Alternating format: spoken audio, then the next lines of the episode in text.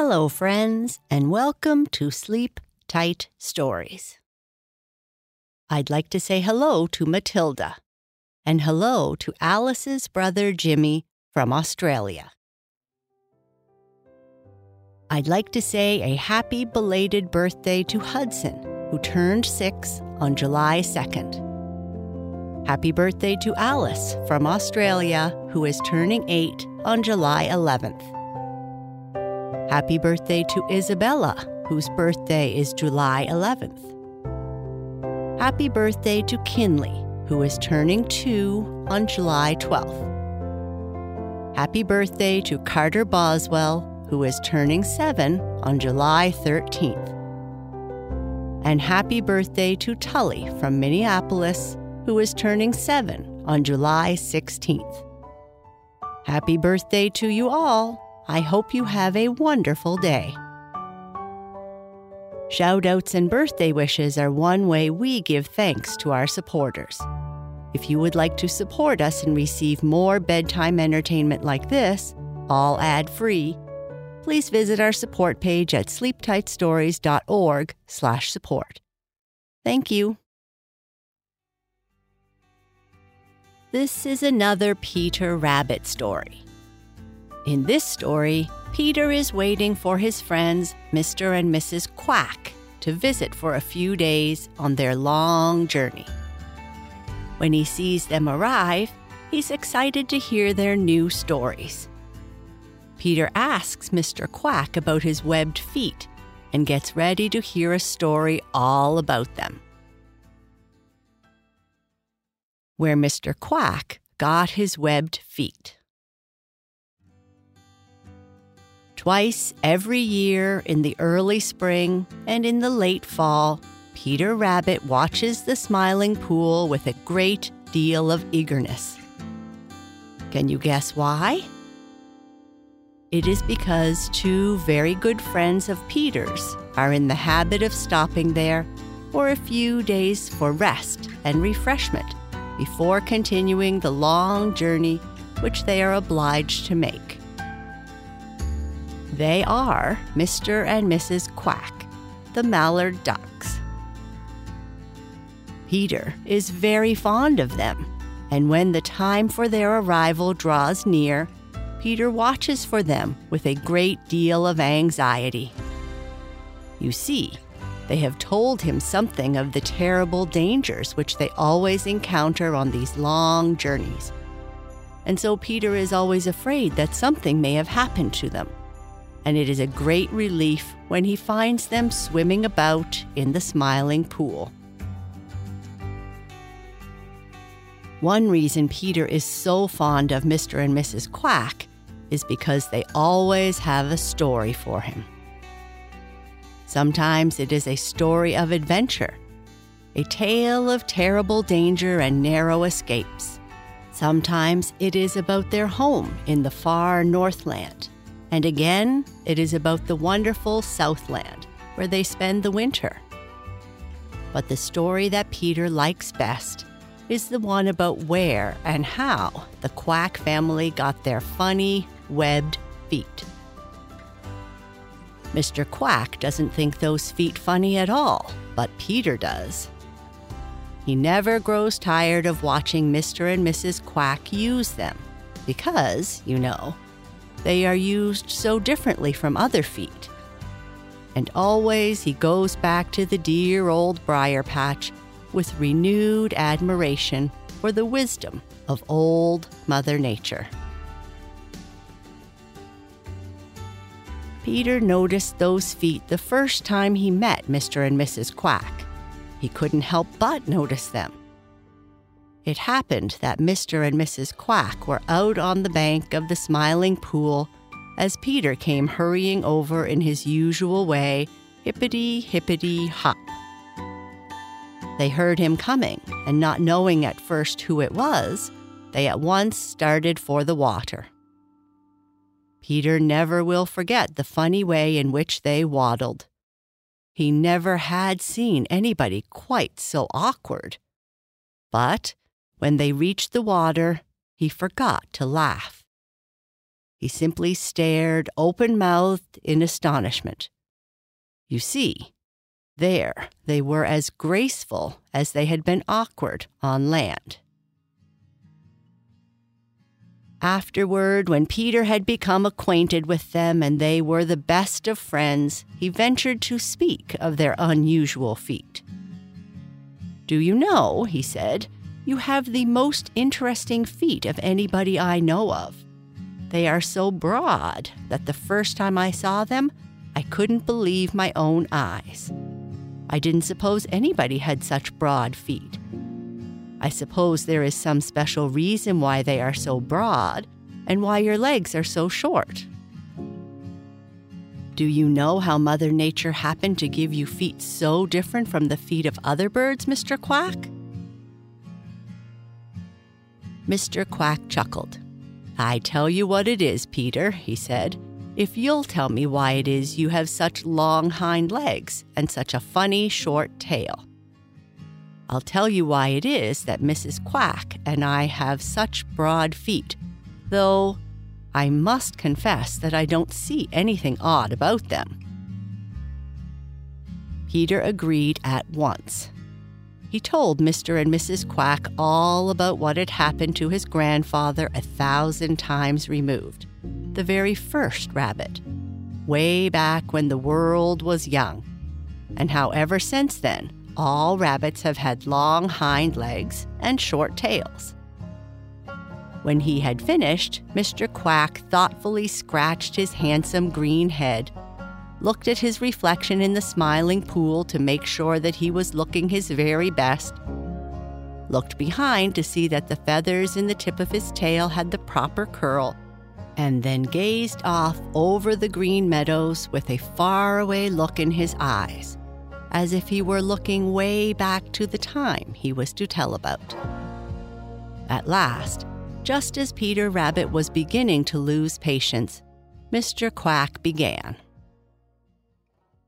It must be, Peter, he said, that my great, great, ever so great grandfather lived just about the time as your great, great, ever so great grandfather, way back in the days when the world was young. Perhaps they knew each other. Perhaps they were acquainted, just as you and I are now. Anyway, according to what has been handed down in the family, Grandfather Quack was very much such a looking fellow as I am now, except in the matter of his bill and feet. His bill was not broad like mine, but more like the bills of other birds, and his feet were like the feet of Mister Grouse and Bob White. They were made for scratching, and there was nothing between the toes. You see, old Mother Nature was experimenting. She made everybody a little different from everybody else, and then started them forth into the great world to shift for themselves, and to find out what they really needed that they hadn't got. Old Mister Quack, my great-great-ever-so-great-grandfather, soon discovered one thing, and that was that his legs were too short for him to get around very fast. When he walked or ran, everybody laughed at him. He didn't mind this so very much, though he did a little. But what he did mind was the fact that his neighbors could run about so much faster than him that they got all the best of the food, and quite often he went hungry.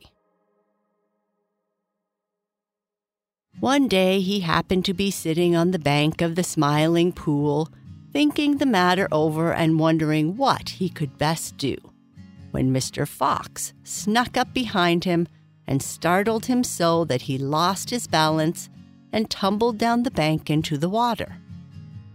This frightened him more than ever, and he flapped about and squawked and squawked and flapped until Mister Fox nearly split his sides laughing at him.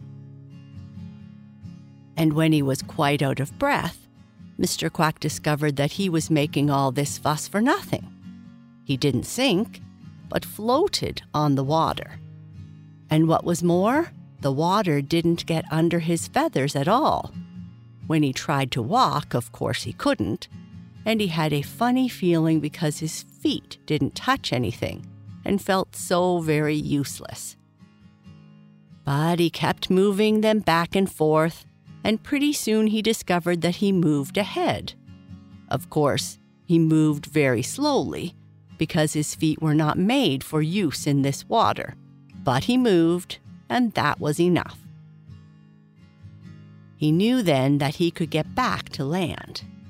Then he tried his wings, and he found that he could rise into the air from the water quite as easily as from the land. Right then and there, all fear of the water left him. In fact, he liked it. Little by little, Grandfather Quack began to understand that he had made a great discovery. He had discovered the safest place in all the great world for him. Out on the water, he was safe from Mister Fox and Mister Wolf. So he took to spending most of his time on the water or near it. When he wanted a nap, he would hide among the rushes that grew in the water. "If only I didn't have to leave the water for food," sighed Grandfather Quack. "If only I could find food here, I would never leave the water." At the time, he was squatting at the very edge of the Smiling Pool.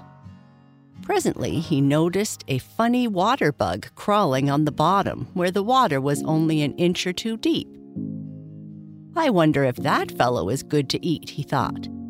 And almost without thinking, he plunged his head underwater and caught the bug. It was good. Grandfather Quack at once started to look for more. And while doing this, he discovered that there were a great many seeds from the rushes scattered about in the mud at the bottom of the Smiling Pool, and that these also were good to eat. Then, quite by accident, he got hold of a tender root in the mud and found that this was especially good. This was enough for Grandfather Quack. He had found that he could get plenty to eat without leaving the Smiling Pool. Moreover, he didn't have to share it with anybody because there was no one else who thought of looking for food there. He knew when he was well off, so Grandfather Quack grew fat and was happy. The only things that bothered him were the slowness with which he had to pick up seeds, one at a time, and the slowness with which he could paddle about, for he couldn't really call it swimming. But in spite of these things, he was happy and made the best of his lot. One day he tugged and tugged at a root with his head under water. When at last he had to bring his head up for a breath, who should he discover but old Mother Nature watching him from the opposite bank. "Come over here, Mister Quack, and tell me all about it," she said. Grandfather Quack started across the Smiling Pool, but because his feet were not made for swimming, it took him a long time to get there. Old Mother Nature smiled as she watched him. "You look better on the water than you do on land," she said. "In fact, I believe that is just where you belong. Now tell me how you happened to take to the water." Grandfather Quack told her the whole story, and how old Mother Nature did laugh when he described how frightened he was when he fell in that first time. Suddenly, she reached out and caught him by the bill. "I don't think much of that bill for poking about in the mud," she said. "How will this do?" She let go, and Grandfather Quack found he had a broad bill, just suited for getting food out of the mud. Then, Old Mother Nature instructed him to hold forward first one foot and then the other. Between the toes, she stretched a tough skin clear to the toenails. "Now, "Let me see you swim," she said. Grandfather Quack tried. He kicked one foot and then the other, and to his great joy, he shot along swiftly. When he drew his feet back for another kick, his toes closed together, and so his feet came through the water easily. But when he kicked back, they were widespread, and the skin between them pushed against the water and drove him ahead. It was wonderful. It was splendid. He hurried over to old Mother Nature, and with tears of joy in his eyes, he thanked her. And from that day to this, members of my family have had the same broad bills and webbed feet, and have lived on the water," concluded Mister Quack.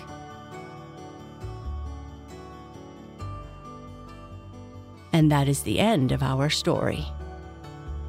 Good night. Sleep tight.